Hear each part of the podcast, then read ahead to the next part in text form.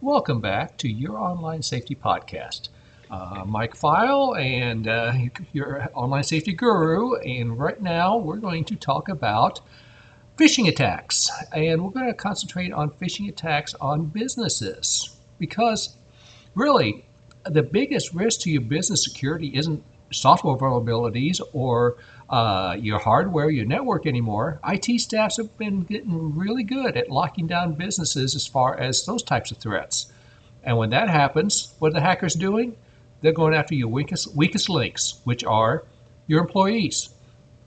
Basically, phishing is trying to get your employees to do something that they think is right, but it opens a door for the attacker.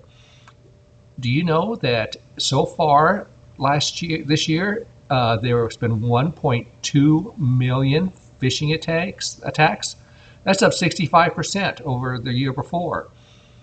Phishing attacks usually come in the form of a fake email that appears to be from a legitimate source. It can look like it's from your bank. Uh, it can look like it's from the employee's boss or a website that, that they do business with.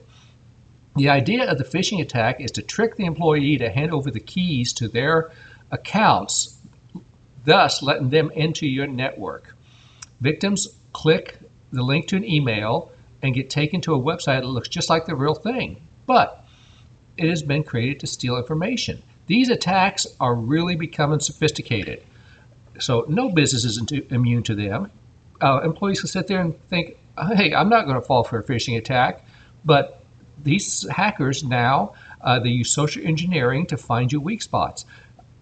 The, the best, best story I can think of to show how important this is is this may have actually changed a presidential election.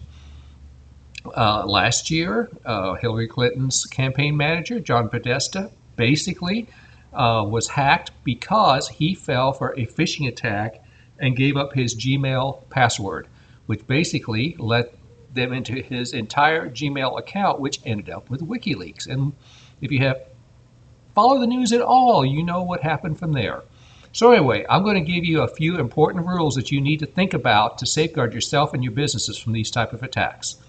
First, if you get an email that requests any kind of sensitive data, don't immediately tap reply and then give access to your account away make sure it's really a legitimate re- request from, say, Mike in accounting or that uh, creditor that needs updated bank details. Okay, a quick phone call can save you from a serious data breach. If you do insist on emailing someone, don't reply to the email. Open up a new email and type the email address of who you're uh, replying to yourself, or use your address book. That way, um, if it's a spoofed email, it won't go back to the person who actually did the spoofing. Phishing scams often come in the form of links to emails that appear to be sent from people you know and trust. Uh, so if you see these and you think that it's really something you need to look at or really something that's from a legitimate company, don't click the link in the actual uh, email.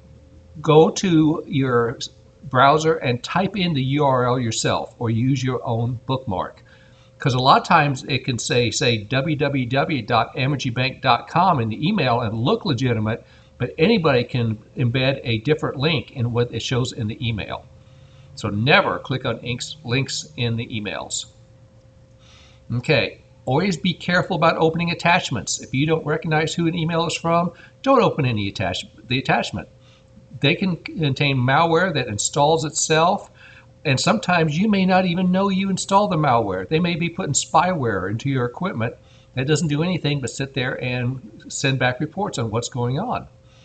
You should always have security in place that automatically scans and removes any suspicious attachments. Always make sure the websites you go to are secure. Uh, when you're opening a website, look at the address bar in your browser. It should start with HTTPS and not HTTP. S stands for security. Uh, there should also be a lock icon where you can hover over to see what level of encryption. Uh, always keep your security software on and up to date.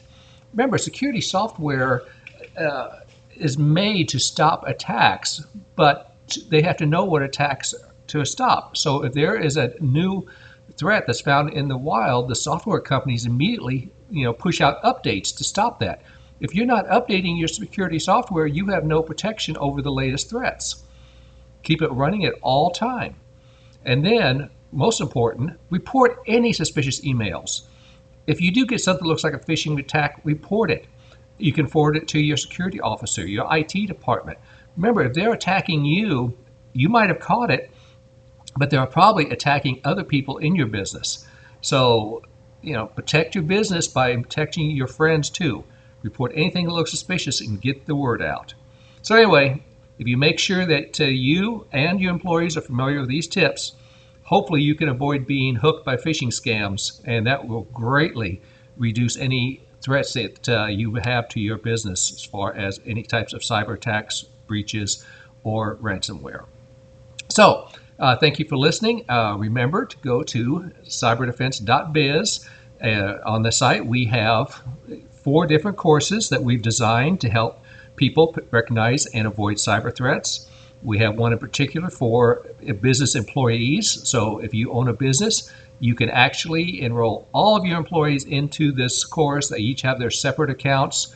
Uh, they have to do quizzes and do a final exam, and they will get a certificate they can turn into you that they have actually taken the course. Courses are very comprehensive, and you can get your employees in for as little as $10 per employee, depending on the number that you have. So thank you. Keep safe out there, and we will see you again next time.